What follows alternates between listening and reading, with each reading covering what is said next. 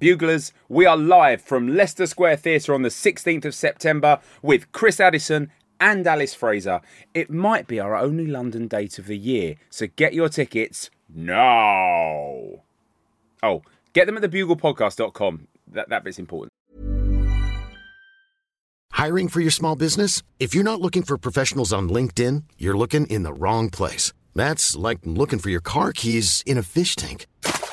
LinkedIn helps you hire professionals you can't find anywhere else, even those who aren't actively searching for a new job but might be open to the perfect role. In a given month, over 70% of LinkedIn users don't even visit other leading job sites. So start looking in the right place. With LinkedIn, you can hire professionals like a professional. Post your free job on linkedin.com slash people today.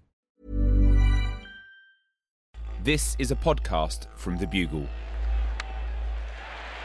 Hello, Urncasters. Welcome to the Bugle Ashes Urncast, and I, Andy Zaltzman, bring you glad tidings from the land of the unnecessarily revived mullet, Australia. It's not going to be 5 0. That is the greatest thing that's happened in at least the last two years in the world. England will not lose the Ashes 5 0. It might not even be 4 0, although it almost certainly will be. But it definitely won't be 5 0. Breakouts, the champagne. Uh, anyone listening in England, or well, maybe a bottle of cheap lemonade would be more appropriate. But still, break it out. England's supremely intricate long form strategic master plan has borne fruit. Is it fruit or is it a squirrel dropping that looks like a grape? Who gives a shit? It's worked. Because finally, four well, three and a half tests into the series, England have baked complacency so deep into the Australian team that they failed to win at the SCG by being bowled out for 68 in Melbourne, then slumping to 36 for 4 after conceding another 400 declared first innings.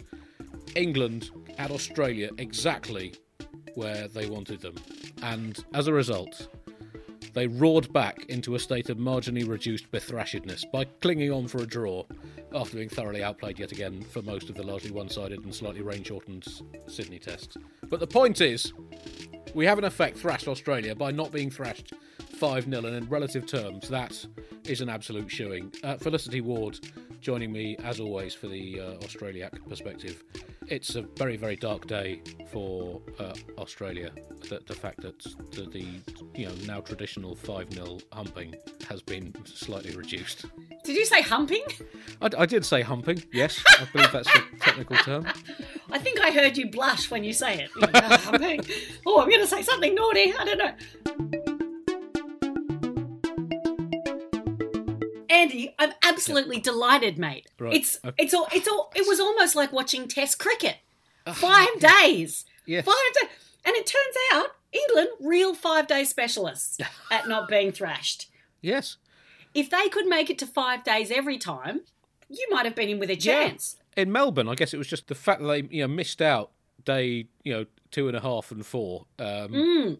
So day five, you know, England's strength on day five, where Australia have traditionally floundered, um, Yeah. didn't really come into play. So Oh, look, I absolutely loved it. I absolutely right, loved it. See, this really upsets emotional. this upsets me, Felicity, know, because you know we've had so little to cling to. We wanted I Australia know, to be at least sorry. slightly disappointed. Even the players at the end, you could tell they'd already won the series. They were a little bit pissed off they hadn't won, but there were no, you know, players slumping to the ground in desolation. It really devalued England's achievement for me. I want to see tears and pain. Yeah, there was no face in hands. I'm sorry. There was no like consolation hugs. There was no like no one was having to reassure some of the younger players that it was going to be okay. And I am Yep. sorry for that. I am truly, genuinely sorry for that. Do you know what it was like? Hit me. It was like watching fing New Zealand. You know, when New Zealand lost the World Cup final, they all just said, "Oh yeah, well, it's just been nice to have a day out." F- sake, you, you want to see players devastated by their failure, and Australia have let, let everyone down. Look, we'll we'll discuss this with our guest. Yeah. But when Bairstow got that century, I genuinely welled up. Just Right. watching him metaphorically headbutt his way back into the series. it's emotional. He got it in the last over of the day on the on the third day, uh, and uh, his celebration he sort of ran three quarters of the way to the pavilion, shouting, and, and you could sort of see that everyone else sort of peering at him from about fifty yards away. He was still on the pitch, thinking, "Well, he seems to be enjoying himself." Joe Root holding up a sign going, Turn around. You're not finished yet. Twenty matches he's played since he, his last Test hundred, of which he'd not even reached sixty, let alone hundred. I mean, if if humans had evolved with four digits instead of five, and had therefore counted in base eight, so essentially sixty-four would have been a century. He still wouldn't have scored a century for nineteen consecutive tests. So you can see why he got he got so excited. But it all seemed to help. England had been in, you know, it had been just a typically disastrous first couple of days, but in the end, you know, Bairstow and Stokes turned it around a bit, and then you know they hmm. still didn't do very well with the ball in the second innings. They nearly nearly tanked it on the final day, but it was, and I mean this very sincerely, Felicity. It was the greatest moment for the England men's Test team in Australia in the past eleven years. Now, I mean that is, I mean not so much a low bar as a subterranean bar. I mean that is you have to burrow down to to get under that bar. Um, Yep. But but somehow, despite the deep philosophical, non-negotiable belief of England cricket in the inevitability of losing five 0 when we go to Australia these days, they found a way to not lose. It was one of the great not losses Yeah. in recent Ashes history. It was straight into the top two greatest results for England in Australia in the last ten years, and you know you can't you can't say fairer than that. I can't take that away from you, Andy. Yep. I cannot take that away from you. To discuss this further, we are now joined uh, for the first time on the Bugle Ashes Urncasts by, well, I don't quite know how to describe our, our, our guest. She does so many different things uh, broadcaster, writer, lawyer, former cricketer, former captain of Middlesex. Uh, please welcome to the Urncast, uh, Isabelle Westbury. Um, Izzy, have I, have I missed anything off your um, varied CV? Anything else you want to chuck in there, true or otherwise? Honorary Australian after this summer. I'm going to say honorary Australian. honorary Australian. Oh, well, that's I don't know if that's an accolade or not. But, How dare you? Absolutely, how dare you? Survivor, Survivor of Tour Down Under. Right. We haven't even finished it yet, but I feel I feel like I'm I'm I'm going to earn that one. Yes. Mm. As a member of the sort of English press contingent, there is an element of it does feel almost like a f- physical battering of the soul watching England getting thrashed Oh yeah. in Australia. Oh yeah. It, it, I mean, but uh, on the on the flip side, it also feels like a rite of passage, Yeah. as it's happened so often. Mm. I mean, this is my first Ashes tour working with the English press, and so I've got the kind of giddy excitement of just being here. I mean, to be honest, being let into this damn country in the first place was a sort of a feat of engineering in itself. Better than better than Novak, or he might be already he might have finally finally made it. But I felt quite proud of that. It was easier for me to get into here than Novak Djokovic, so that's always a plus. Yeah, I've got this giddy excitement still. So and, and because I've seen so many from dark rain inflicted, you know, awful January in England of England getting battered 5 0, it kind of felt as though it didn't really matter as long as I was watching it in the sunshine and daylight, hmm. which is pretty much what it's turned out to be. So you, you've been commentating on Triple M radio, Australian radio station. Yeah, how has it been being you know, the English voice in an Australian team? I feel as though this needs to be put into context for any Oh, English please. listeners because please. I mean, it really had to be explained a few times to me before I sort of signed the dotted line. First of all, Triple M is a rock show. It, it plays rock music, and then now and again, it just decides instead of rock, it wants to play Australia's battering the Poms. Genuinely, it doesn't cover any other cricket apart from the Ashes. So it's just a routine. Oh, England are going to come here. We're going to win five or four nil, whatever it is. Let's have some fun. And then they go, oh shit, we probably need a pom. and I, I'm not I'm not even kidding in that because of the COVID restrictions right now, the only way in which you can get into the country, you probably all know this from following the Novak saga, is that you need to have not only a visa, I mean that's easy these days, is you need to have an exemption. And for the exemption, you need to demonstrate that you have a critical skill. So I have literally got a letter which says that I am a core part of Australian culture that no Australian could otherwise fulfill. And it's true because no Australian could be the POM sort of battering ram that needs to just bat away Merv Hughes jumping all over the place and and and Mark Taylor who's beaten England more times than I've scored runs. I mean it's it, it, this is my core service to the inherent culture of Australia is just to sit there and take it.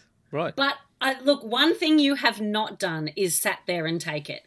If anyone hasn't listened to uh, to Izzy, please listen to Triple M. I have no allegiance to any radio station to whom you listen to about uh, for the cricket, but listening to very lackadaisical ex players mumble their way through some some slight observations of the day, but usually just some old stories, and then Izzy on her feet with this plum English accent, enunciating every consonant, syllable, vowel that's ever been invented for every, and with the passion of someone who's winning. Isn't that just so awful? Though? No, it's extraordinary to listen to. And I, I say this as uh, like I am a new massive fan, and it is very hard as a woman to win anyone over in in sport if you're if you're a, a woman in sport in any part it's hard to win a male audience over. And i look at the twitter commentary under clips and everyone's like you've reinvigorated the game. Welcome to australia anytime. Like it is a joy listening to you commentate. I have i i've been looking up youtube clips for Triple M. Do you know how desperate that is? oh, you, you don't want to know what you'll find if you just look up YouTube clips of Triple M. Oh, my darling, I've lived there since 1980. I think I've been on their show before, but it's been, it's been absolutely marvelous, and it is such a contrast of energies and tempos and just the way that you describe the game. I don't know. This has just turned into a bit of a fangirl moment, but I have loved it, especially watching the machismo of the Triple M commentary team just being like injected with this strong female English voice is delightful. I had rather an well, it could have turned it out to be a very awkward moment in the first test when I was talking about Joe Root. Joe Root it was is the one man that seems to be able to hold a bat in Australia, which is oh Englishman that seems to be able to hold a bat, and he had a really wonderful year last year think he scored six or seven centuries. Mm. It was ridiculous. He scored more runs than than anybody else put together in the England team.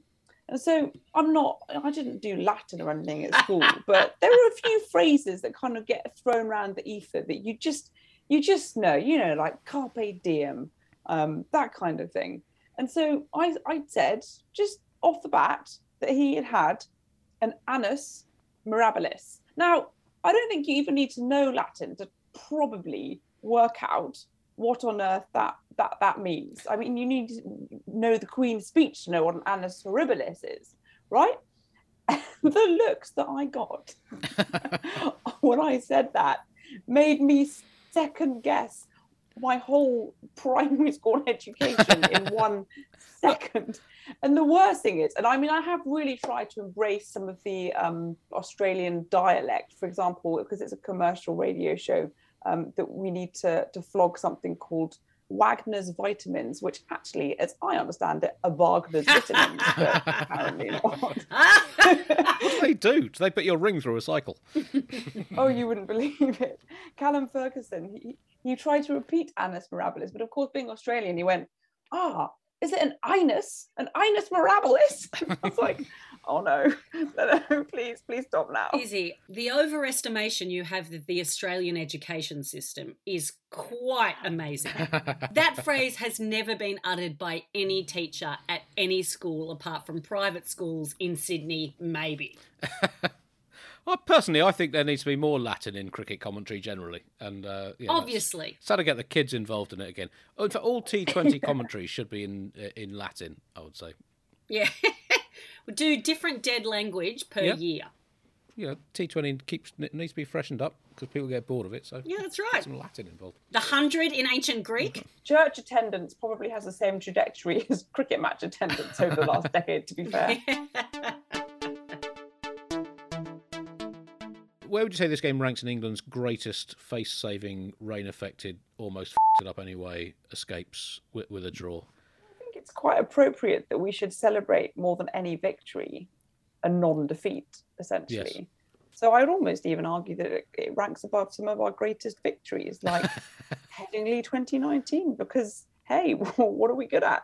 Not losing in Australia, frankly. It is so rare for England not to lose these days. Uh, so I mentioned before, this is the sixth, uh, fifth series out of the last six that England's been 3 0 down. After three. So I mean, even draws have become increasingly rare. And in terms of what, what made it possible, England ended up with their numbers five, six, and seven, Stokes, Bairstow, and Buttler, all carrying injuries. And that seemed to be what finally galvanised England into action. Stokes pulled his side bowling, and Buttler busted his finger wicket keeping, and Bairstow got hit on the hand batting. And England's performance seemed to be boosted. I mean, is this going to be the new strategy, kind of escape to victory style inflictings of injuries on players? Or the prospect of heading back home on the next flight. I mean, I think you'll find that they'll be galvanised come the final test in Hobart because they know that they're, they're getting out of this. And I, I say hellhole in the nicest possible way. Hellhole because their record is so utterly terrible. It's an emotional hellscape. Absolutely. A number of times I've been told that the Ashes should should move permanently to England because that's the only place that it's competitive. Is yeah, it's, it's becoming a thing. Joe Root, we talked about. He's you know he looks just totally and utterly exhausted. I, I don't know the total number of nut shots he's taken now. Uh, Oh. terms, I mean, he had another one uh, in. He had one in this game that that didn't just hit him in, in the nuts. It left a, a kind of red mark on his trousers, as if to like, to just prove exactly where it had hit him. I mean, at, at this point, he might as well just walk out to the middle at the start of his innings, just ceremonially whack himself in the blooters with a mallet and say, "Can we all just play some normal cricket now without you firing a missile into my Murgatroyds at ninety miles an hour?" Results. You know these days how they've got really good sort of techie stuff that show you exactly where the ball's landed, and they can do it with a flurry of like the, the last six overs, this many balls hit this pot, spot on the pitch. They've started doing it with poor Joe Root's box. How many? We're. I mean, it's actually uncanny to the point that yesterday, I mean, obviously, I'm one of the very, very few people in the written press box who isn't a bloke and therefore is not sort of constantly in jeopardy of something hitting that area and being in apparently mortal pain. So I, I did. I just turned around and went. I mean, it does. Is it? Is it? Is it a problem with technique? this poor man keeps on getting his nuts in the way, or is it the fact that he's willing to sacrifice them? And how much pain does a man have to go through in order to sacrifice that over getting out? The, These are the questions that are now circulating around Joe Root's uh, groin area. I Yes. think. Or was it? No, wait. It was referred to as the abdomen area Yes. on the first time it occurred. His undercarriage. yes, Oh, the yes, lower yes, yes. Uh, ab- the uh, a- anterior abdomen. Uh, I think we can call it. Mm. for those familiar with cricket, uh, or, or at least the lead up to the Ashes, will know that Australia were without a Test captain. I think two weeks before the start, due to his own indiscretion in the abdominal region involving Yes. camera Mm. phones and another lady. So the best the best take that I've I've seen is that we didn't think that another Test captain's genitals would generate as much discussion as poor Tim Paine, said Australian captain this summer. But Joe Root is giving it a good go. Yes, Yeah. in a mo- and much just more as noble much manner. coverage Yes, Yes. Exactly. yeah. publicly, not behind the secrecy of his own bedroom, in front of everyone to witness. yes, and I guess the, the what the two have in common is their partners are probably uh, equally upset by what what's been going on. Root shot in the first innings out seventh ball for a duck to uh, Scott Boland. I mean, he looked so tired when he played that shot after all the strain of captaining another losing team in Australia. I think by the time the ball reached slip, he'd actually just laid down and fallen asleep at the crease. And by the time it was caught, he was already having a nightmare about being told that his top three for the next test would be Liz Hurley, Dougal from the Magic Roundabout, and a bucket of eels. Uh, I, I've, I can't remember seeing a tired, like a just a more fatigued shot in particularly the first innings of a test. What oh. kind of level of sympathy, Felicity, do you have for for Root and his his predicament? I mean, when he nicked the ball in the second innings, I think I actually saw him whisper "mummy." he looked so sad, like red eyeballs and bags down to his lips. I almost wanted to go out and go, guys, can we just give him another go? He's just tired. He's had a really. It's the new year. Come on, new new year, new rules. Come on, come on, Joe. No, you. You know when like a, when a kid's having a really bad run and the mum comes out and goes, "Come on, guys, we're a team. let's do it again. Let's give him another chance. And everyone goes, yay! That's sort of what's been happening with Hasib Hamid. I think they keep dropping him for nothing, and then Oh. he keeps getting out straight away anyway. So Also, surely with Joe Root, though, the poor man, is that the one thing he didn't want was a new year because the only thing he really had to cling on to going into the, I don't know, the, the second test mm. in Melbourne was that he'd had such a ridiculous 2021. And now he's got the wonderful accolade of having registered England's first duck of 2022. I mean, last year was a real annus mirabilis, wasn't it? Some people might say, some people might say.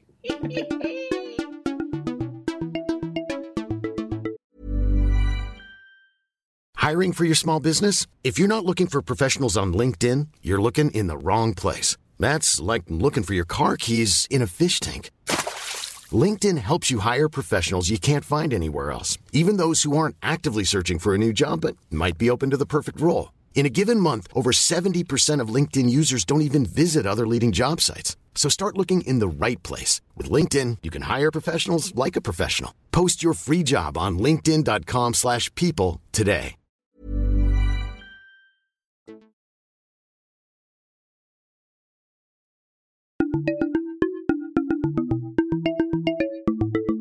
Some sort of unexpected successes in this in this uh, match. We mentioned Bairstow earlier on, who- who celebrates with e- enormous kind of pent up emotion. uh, is he? I mean, his, his previous century, which was uh, in layman's terms. A f- of a long time ago, uh, late in 2018. As I said, Is that Latin as well? Played 19 tests Yeah. It, it is Latin, yes. Sorry. Felicity. Um, uh, 19 tests in between that 100 and, and this one. And in, in Sri Lanka, when he scored that 100, I remember him sort of gesticulating to the press box saying, There, you know, I've, I've, you guys are wrong. I mean, in those 19 tests of largely failure, he's not gone to the press box ever and said, "Yeah, you guys have got a point." But it was it was a great moment for someone who's really, you know, if he'd never played Test cricket again, he'd been given enough chances, but he's come back and uh, you know, he it was quite an extraordinary personal triumph, don't you think? It, it was. The problem that I've got is somebody a few weeks ago said that he looks like when he's celebrating like an angry Henry VIII, and I can't unsee it. I cannot unsee it. Yeah. So every time, because he does that, he gets very emotional. Like, fair play to him. I mean, none of us know what it's like to score a test century. I'm sure it's a wonderful thing. But he sort of, he roars. It's like oh, both arms come and it's sort of vein popping stuff. And all I can see is sort of Henry VIII having a go at his sixth wife. Yeah. He was good at the pull and the cut, Henry VIII, in, in different ways. Uh, I guess that's the way he dealt with women. I mean, the other problem with Jonny Bairstow celebrating, especially on Jane McGrath Day, is everything is fluorescent pink, which is also coincidentally the natural skin tone of his face. Yeah, and there are an inordinately high proportion of ginger men in England's men's test. I don't know if you've ever noticed that, Zaltz. Yeah, it's great to see. Um, well, I mean, it's a, it's a source of huge pride in the ginger community. Andy, uh, speaking of that, we both did a show called Yep. The Cricket's On last week, and you had a pre recorded package, and I was doing the live record. Yep. And uh, it cut back to Miles Jupp, and he said, ah, Reminds me of Baz Luhrmann's song, Everyone Wears Sunscreen. and I really enjoyed that. Usman Khawaja uh, recalled for this this test. He's had a very mixed career, particularly against England. He's failed in England essentially. Uh, scored a big hundred at the SCG, but um, in, in the final test last time. But this was an amazing personal triumph for him. He two centuries uh, in the match. This was my favourite stat of the match, by the way. Uh, ben Stokes batting at five, uh, scored 50 in both innings for England. Khawaja batting at five, scored hundreds in both innings. It's the second test in history, and there have been nearly two and a half thousand of them, in which the number five scored at least 50 in all four innings. The second What? Ever. Second ever. The second ever. The other was the timeless test in Durban in 1939 when England famously, a game that lasted from the 3rd of March to the 14th of March with a, a couple of rest days. They then had to leave to get the boat back home and the game was drawn anyway after nearly two fing weeks. Isn't cricket great? That was the only other test in which the number five scored 50s in all, all four innings. And I searched it was on air with Tim, so I found myself punching the air with delight, uh, which I think means that I've wasted my life. But anyway, Khawaja back in the team after two years out, two silken centuries. He's a beautiful, elegant uh, stroke maker. And uh, age 35, his wife and his young kid were in the crowd. Uh, it was, and he, you know, he uh, grew up in Sydney, I think. Um, so it was. I mean, that that was. There have been some good personal stories in this Beautiful. game. Yeah. You offered far too sober a stat on Uzi. My my favourite one was that when he got to about halfway through his second century, and suddenly people started realising that in two innings he'd scored more than about five or six English batters put together. Yes. And the worst thing was he only had to score like I don't know five more runs before you added the next English batter. So by the time that he completed his two innings and twin centuries, he'd scored pretty much more than the entire English team cumulatively, um, bar Roots. So that, that that that stat to me is much Yes. much more exciting. Is he sort of co- commentating with the with the Australians on uh, on Triple M? How have they reacted to to Boland's success? Because I mean, no one he wasn't even in the squad. He was basically called up Oh. as a COVID cover during the Brisbane Test.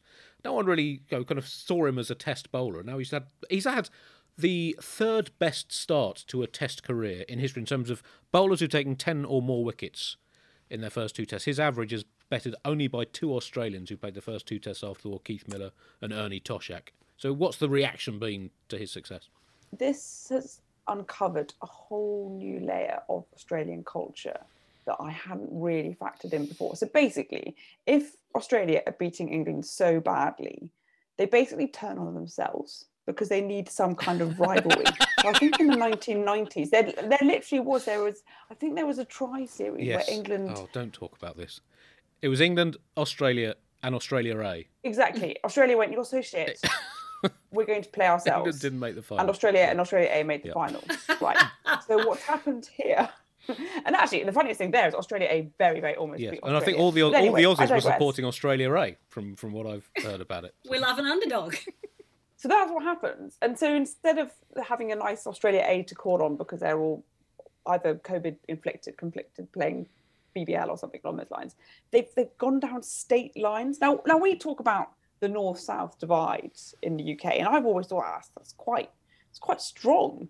It's got nothing. And Fliss is going to back me up here because the, the New South Wales Victorian sort of rivalry. I mean, uh, if you only have to take COVID, for example, Western Australia has become this kind of fortress that has basically said that the rest of Australia is absolutely terrible, and that the more the morning news comes on, and he'll compare their COVID stats to other states to to show how badly they're doing and put them in a better light. So the New South Wales Victoria is probably the worst of them, and Boland is a Victorian, and most of the sort of older batters that are in an Triple M box are New South Wales. So there's a I almost feel as though they'd rather have an Englishman do this because it's, it's worse. That's how bad it is. It is uh, one of the curious delights of cricket, is he that a a draw can feel like a victory, despite the fact that England were essentially fairly well beaten for most of the game. Uh, I mean, how, how much do you enjoy? Uh, uh, you know, it, I, mean, I don't know if it was a particularly heroic rearguard because they were only four down at tea and then nearly messed it up. But it had that glorious moment at the end where Jimmy Anderson, who may never play another test in Australia, he might not play the final test in Hobart. He'll be 43 by the time of the next Ashes tour, facing Steve Smith, who's bowling. Uh, I mean, he before he took a, he got uh, Jack Leach out. He hadn't taken a Test wicket in oh, well over five years, and I think if he'd got Anderson out after the heroic persistence of Jimmy Anderson, he's not had a particularly great series in terms of wickets, but Australia basically can't hit him off the square. But if he if he'd got out to Steve Smith's leg breaks in the last over, I think we might as well have just cancelled cricket forever Yeah. at that point. Yeah. What what what do you reckon? Although Steve Smith, um, in the, the tiredest of cricketing aphorisms, of course, was picked as a spinner in his in his Test debut. So there was this wonderful narrative arc that you could all see the written hacks just poised, ready, ready to come back with this. Alas, it didn't happen. The beauty of a draw isn't so much about the team that pulls it off. It's about denying the joy of the other team. You don't want to watch. I mean, it's all very sweet and lovely, and there's lots of poignant moments between Broad and Anderson being able to hold it off. But what you really want to do is you want to pick out with your binoculars, if you can, each individual Australian fielder and the utter sort of the the the rage that starts as well because it's it's an affront almost. We we we not only do we deserve it but we were born to do this. We were born to beat england and suddenly this is not happening. That that is the beauty of the draw. I mean schadenfreude and cricket are a match made in in heaven and i think that comes out in the most beautiful way when there's a draw and denying a team of what should have been a near certain victory frankly is there concern that this this historic rivalry that goes back you know, to 1877, one of the oldest sporting rivalries in the world, that particularly in Australia, as we talked about earlier on, it's becoming very, very predictable and samey. I mean, it, do you feel amongst your Australian broadcast colleagues that that they're getting bored of it, or and that they you know they're now more interested in playing you know either against India or just abusing each other's states, as you were saying. Why? Why would they want to play a team that beats them, which is which is what India did? No, listen. There's definitely a point where they went, "Come on, you guys, like put up a fight." Now we put up a fight and not lost. Australia now want to smash us again. So it's, it's, very it's very easy reset. It's really not that hard, and I mean okay. that's in the space of four days, and normally it's four year cycle. So every time, and, the other thing I think Australians really appreciate is that England, every time they come out for the men's Ashes, always give themselves a chance or more than a chance. I mean, I think Joe, Joe Root said his legacy was going to be defined by this series, and I can't believe nobody went to him and went, um, "Joe, have you have you seen what happened the last like thirty years since you've?" Saying this is probably not the best idea, but every single time it's almost encouraged here in Australia. Yeah, yeah, you, you guys are going to come over here and, and, and give us a, a good contest and then they smash us. Well, first ball in Brisbane, frankly. So yes. Mm. four years is absolutely sufficient to, to wipe that slate clean and have it all happen again. There's been some uh, some rather captivating Test cricket elsewhere. Uh, Bangladesh last week pulled off one of the most extraordinary victories, possibly the most extraordinary single Test victory in the history of the game. The, you know, almost two and a half thousand games of Test cricket. They beat New Zealand in New Zealand. New Zealand, the reigning World Test champions. Bangladesh in 21 previous tests in New Zealand, Australia, England, and South Africa combined, had lost all 21. They'd lost 15 of those 21 by an innings, and the other six they'd been absolutely hammered in. And they somehow beat New Zealand quite easily. Uh, I, I think it's the greatest shock in Test history. Uh, also, South Africa and India poised at one Test all after two uh, two tightly fought matches. So I mean, has the Ashes become the least interesting Test cricket there is? well, Bangladesh overturning that shocking record at least gives England hope in Hobart. I guess so. That's the kind of positivity we got you on the show for. So exactly. uh, thank you for bringing that. The minnows prevailing.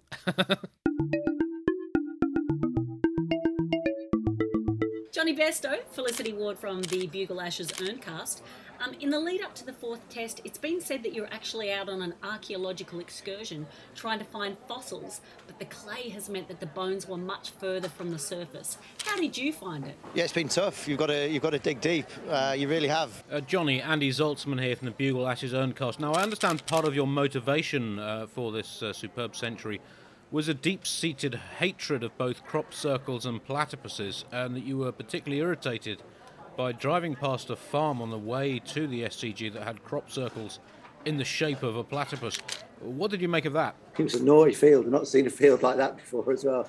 And Jonny, you've been learning a new language before every test of this series so far. You learned French in the build up to Brisbane, German before Adelaide, uh, Italian leading up to the MCG game, and, and you've learnt Basque here in Sydney. Now, Basque is a language that is unrelated to any other. Uh, how have you got on with it? Yeah, it was. It's the hardest one so far, I think. Andy. Yes. Absolutely delightful moment from Usman Khawaja. Two years away from Test cricket, six weeks waiting on the bench, replacing Travis Head because of a positive test. Is Usman Khawaja the only man grateful to the Omicron variant in Australia right now? well, yes, I think that's quite possible, really. I mean, COVID has done some strange things uh, to, to cricket. Um, I mean, indirectly, it led to me doing test matches for Test Match Special. So I'm not saying I fully approve of COVID and everything it's done. I'm just saying some people do inadvertently benefit from it. And Usman Khawaja, uh, who you know, has had a decent Test career. Averages 40, 800s. Done much better in Australia than than out of Australia. Mm-hmm. But at 35, you thought, well, he's probably finished. But Hmm. the sort of new generation of Australians haven't really banked themselves into the team, so he got this Hmm. this chance, and he just he batted so beautifully. Um, it was sort of old school, silken, classical stroke play. Yeah, the lactic acid in his legs for Yes. all the sweeps, the, all the slog sweeps. And uh, it's a series that hasn't had a lot of that. Most of the Australians, uh, Labuschagne's 100 in Adelaide was a kind of ugly, bitty 100. Smith's not been the fluent player he used to be. Warner's had a couple of good innings, but even he is much more restrained than he used to be. And yeah, he did get going quite well in in uh, in Adelaide. But there's, uh, apart from Travis Head's uh, sort of scintillating century in, in Brisbane, uh, there's not been a lot to really enjoy as a fan of batting Yes, um, until this game where um, you know, Be- Bairstow scored a, a a tremendous hundred, um, but he's a rather sort of muscular player. But there's something sort of silken and elegant and liquid about uh, about Khawaja. And then we had you know Crawley, who is when he goes when he doesn't get out in the first five minutes, he's absolutely majestic. And even Ian Chappell, the former Australian captain, was uh, he was very taken with with Crawley's stroke play. But um, anyway, Khawaja it, it was a great story. You know, two two hundred, only the third to do so at the SCG. I think from memory, it was the uh, ninth time anyone's done it in the Ashes.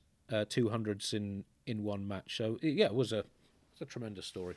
it's incredible. I don't know if you saw the moment where Khawaja's wife Rachel was watching the game with um, their toddler, and that you know, as a parent, I'm sure you've heard the phrase "don't shake the baby."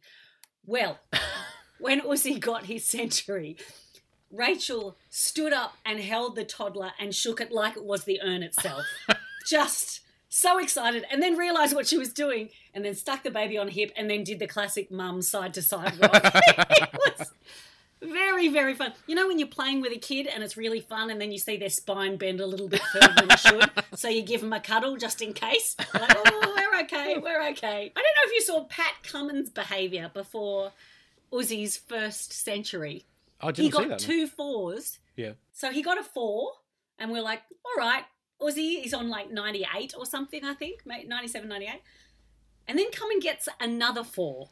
Then there's one more ball in the over. And then Cummins hits a single, putting Khawaja again on the non striker's end. and there was a little bit of him going, I know you're my captain, but what are you doing, mate? You're backing me up. You having a go here? Like there was a couple of little Paddy Cummins moments. There was that. There was the moment where uh, they weren't sure if there was a nick and they were deciding whether to get a, a review. And Labuschagne goes, there was a noise. And Paddy gets a bit angry and goes, was it a good noise? I'm like, all right, just a bit. Just a bit. And also, I know it wasn't intentional, but Jack Leach was on a hat trick. I think Alex Carey got out. And Yep. once Usman was out, they should have just brought it in. But he's like, no, get the next player out there. He got out for a duck, and Paddy goes, all right, everyone in. Let's not turn this into a shit show. Uzi, Usman Khawaja, an absolute honour and a privilege to watch you get those amazing centuries. Felicity Ward from the Ashes Urncast, uh, amazing performance. And how you get yourself into the mindset to play is that you like to avoid baking bread. What do you say to yourself? If it doesn't happen, it's, it's all right. I actually don't have anything to prove. Andy, something that's been bothering me Yep. since I was a teenager, I would say, is there are things that I do not know about being a man. And this Right. sounds very sexist. Okay, let me just say that there's a hell of a lot of things that I don't know about being a man as well. so I don't know if I'm going to be able to help out. I've got two main things. One Yep. thing that has always baffled me is how men remember things about sport. Now, yes, it may be a substitute for exploring their internal emotional landscape. Yes, it, it is that. Yeah. It is that. Okay. Yeah, oh, yeah. Because I can barely remember which day Usman got centuries in this test. And there Yeah. was two out of the five days, and I can't remember which ones. Whereas you can talk about a test from 1976 where Bangladesh were playing Zimbabwe. Well, no, no, no. I can't do that because neither of them had become test nations at that point, Felicity. But I was waiting. I- this I- is I take your exactly what I was Yeah. waiting for. Yeah. That was a trick question. Okay, good. And I was going to say, how do you remember things? How do you keep remembering things? because I got nothing. Even before I had a kid, I was useless. And it seems like men, on the whole, have a huge part of their memory committed to sports and sports events and sporting moments that if they can't bring them up, they are humiliated and shamed. Yes. Uh, well, look, I mean, how I, I don't know. I mean, it's uh, it's a curse as much as a gift, to be honest. But uh, you know, it's um, uh, something that uh, I, I guess I can only thank Almighty Zeus for bestowing on me the ability to remember 1920s um, batting averages uh, and the like. I, I don't know. I mean, to be honest, there's times when I'm in the fortunate position of having monetized me wasting my brain on sport. Mm. So you know, it's worked out all right for me. But you know, for for the majority of my life, it was purely a recreational waste of a brain mm. rather than a mm. professionally endorsed waste of a brain. But in terms of why that is the case, That's the question. I don't know if it goes back, you know, to the early thinking of the evolution of of humanity and you know, man as the hunter gatherer. Uh, if you know, you needed to know the stats on what dinosaurs had particularly spiky teeth, or you know what what you know how saber a, a, a tiger's tooth had to be before you had to really worry about it. Uh, you know your mammoth stats, your your poisonous berry stats were all absolutely critical. And I guess you know that as we move beyond that, we needed an outlet for that part of the male brain, and sports stats finally jumped into the breach. It's absolutely fascinating to me because there isn't a comedian that I know that doesn't have some kind of like mastermind egghead area in their brain committed to if they ever got called up, they'd have a specialist subject, which would be a team of a sport, sometimes multiple. Yep. And they can just answer anything, and that's just always available to them. My follow up question Yep. in, uh, how, uh, in Ask a Man Yep. is we've discussed Joe Root's undercarriage Yep. and how many times he was hit in the undercarriage and how painful it is for men when that happens. And yet, at the same time, men absolutely love to slide. They love to slide in sport, face down across the line, in the outfield towards the boundary, sliding. How do you not hurt your junk? How do you not crunch the junk in those situations? Like, why is a ball painful, but a flattening with full body weight fine? Well, uh, oh, that's something I've never really, I've never really thought about. Um, I mean, I guess that again, that's evolution, isn't it? That obviously, I when, don't know. when you slide. Why else would I ask? Well, because you know, sliding obviously was a, a very good means of evading the dinosaurs. We're going back to this, you know, obviously the human dinosaur rivalry that was documented in so many, so many great films. Um, that you know, if you could slide under a triceratops, uh, then you could easily escape it. Um, so yeah, I know then what sliding obviously, does. well, yeah, but so then obviously the male uh, junk, uh, as uh, as you correctly call it, um, named after um, uh, I believe Albert Junkovic, the Czech scientist who discovered the testicles. Um, He actually the, couldn't uh, get into Australia, funny enough, on a visa. in the visa. 19th century. So when you slide, obviously evolution has meant that that that I, I assume it kind of retracts Right. into you know like like an aeroplane's wheels. That's you know, 'cause air, air, as aeroplane wheels are. Yeah. I mean, they they are the testicles of the aeroplane. Have you, have you ever seen it? Have you ever seen aeroplanes mate? Uh, But look, it doesn't matter. But- No, but- no, no. So the slide is an evolutionary escape mechanism, Mm-hmm.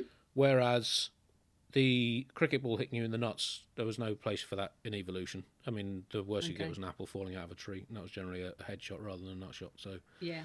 Okay. uh, so I guess that probably answers your question. yeah, thanks for clearing that up. Good. Yep. Stand back. It's a stat whack.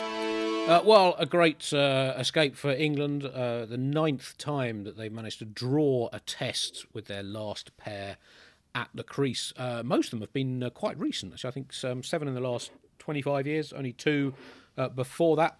Uh, however, it was a game largely dominated by Australia. Uh, here's something in both innings, Felicity, five of their top six reached 20. So 10 innings in the top six of 20 or more in the match. And that is the first time Australia have done that against England since 1981, Wow. would you believe, uh, in an Ashes test. And uh, England have only done it uh, twice since then. So it was quite a rare achievement, and it showed you know, Australia's not. You look at the, the numbers for the series. You take out Khawaja's brilliant match here. No one's really having a dominant series with uh, with even with the ball. They, they've all sort of chipped in. It's been a very good team effort without any individualsness.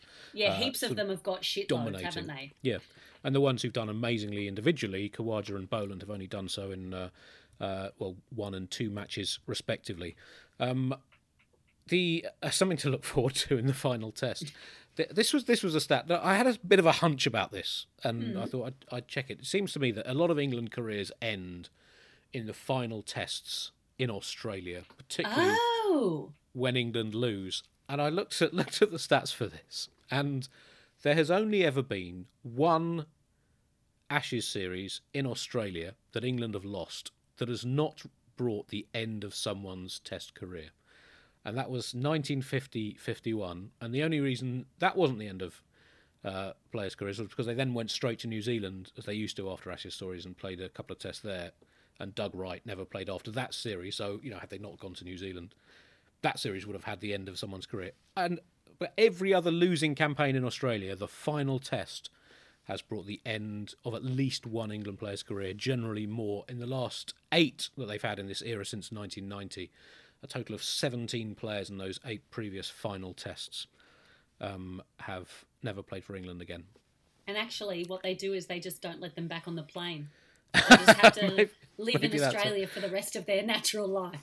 So even though they've been thrashed in this route, I'm not. I don't know that this will necessarily be the case. They're talking about Sam Billings replacing Buttler, who's flown home with a busted finger, playing as wicketkeeper. It's possible that could be a one-off, but you know if he does well, he might get another go. But I'm not sure there's going to be anyone else. So maybe we will break that that sequence. Yeah, maybe. It seems such a brutal way to say goodbye. Why would you want to finish in Australia in the Ashes Yes. losing? Well, I, I don't. Well, they're generally not voluntary. That's the thing. It's uh, Zach Crawley. There's so much hope invested in Zach Crawley, partly because a lot of England players who've come in recently have not been the best to watch, particularly at the top of the order. Sibley, Burns, at, let's say awkward players, N- not uh, nothing to inspire the lyrical soul of the uh, the cricket Yeah. writer.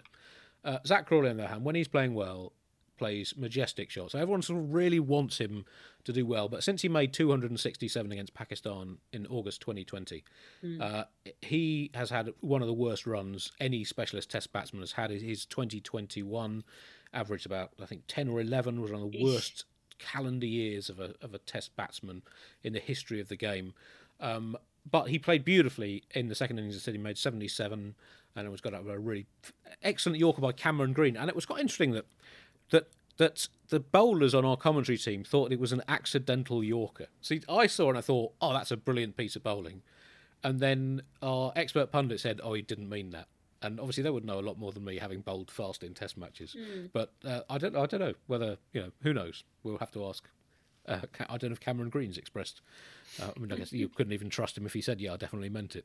But anyway, so uh, Crawley scored seventy-seven of the first hundred, and uh, the is not totally complete, but it's it covers most of the Tests England have played. Only once has an England batsman scored more than seventy-seven of England's first hundred runs of an innings. That was Graham Gooch in a Test in India in the 1981-82 series. Yikes!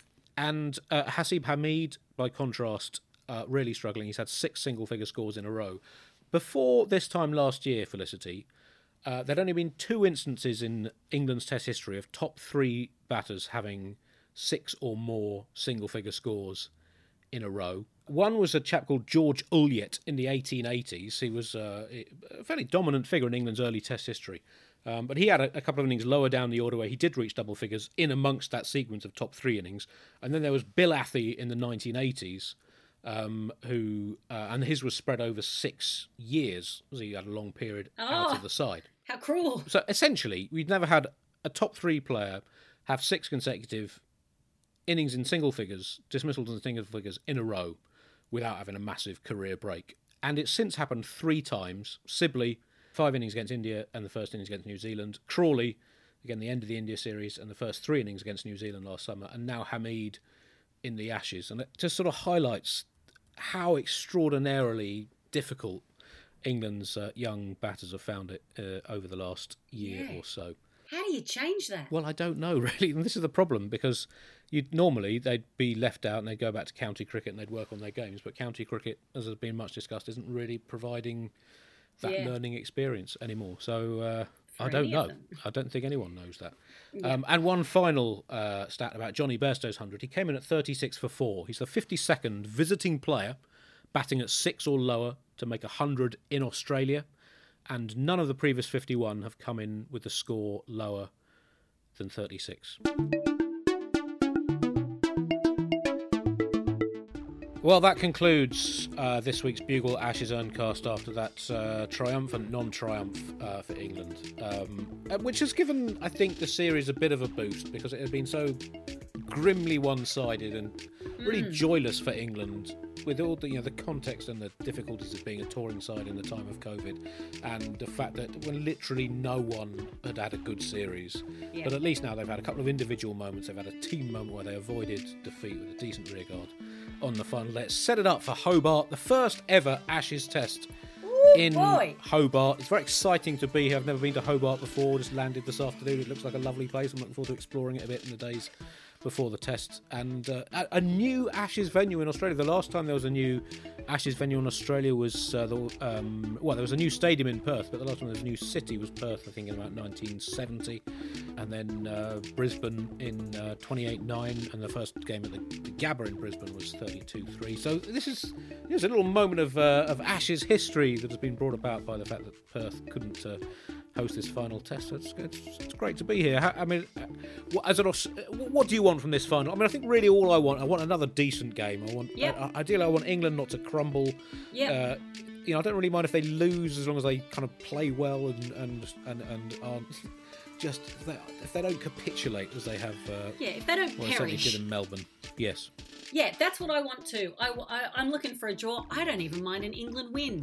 Don't even mind it. It's been such a grueling, grueling couple of months for these England players. If they could live with a win, then maybe Joe Root won't escape to the, the Himalayas for the next eight years of his life to become a monk. Um, Yes. Because that is a sadness that I haven't seen in quite a long time that was in his eyes. Yeah. May I give my utmost love to the people of Hobart. It is a brilliant island. It has some of the best produce in the world. If you've got time, get down to Bruny Island. Have some triple cream brie from, I think, Cape Island it is. It's just. Hobart is so beautiful, and the, the the whole of Tasmania is just gorgeous. It's like a tiny, tiny Tasmania. I love it. Big fan, big fan of Hobart, and also one of the most They are. beautiful theatres in Australia. So I, I'm very excited for you, Andy, and I'm also excited because if this never happens again, you were there for the one and only time that the Ashes got played at Hobart, and if for nothing else. That is what you deserve. You deserve a once in a lifetime uh, moment thank you. after the shit you've eaten for six weeks. Well, when you say that, I've still been in Australia following the Ashes and uh, pursuing my childhood dreams. So it's not been that bad, despite the uh, That's true. various That's inconveniences. true. Um, we will be back to report exclusively. I think we're the only media co- media outlet covering the uh, the Hobart Test uh, here on the Bugle Ashes Urncast, uh, following the final test and England's glorious, glorious. I think away wins count triple, so they could still draw the series. I think so. We will tell you all about this after the final test. Felicity, as always, uh, enormous thanks. Thanks to uh, Isabelle Westbury uh, for joining us. Uh, there will be a regular bugle this week as well with uh, Alice Fraser and a new bugler, James Colley, who were supposed to be doing the live show in Sydney that sadly got cancelled, but we will be recording that tomorrow. So do tune into that as well. Until next time, goodbye. Goodbye. I'm full of panettone. You can listen to other programmes from The Bugle, including The Bugle, The Last Post, Tiny Revolutions, and The Gargle, wherever you find your podcasts.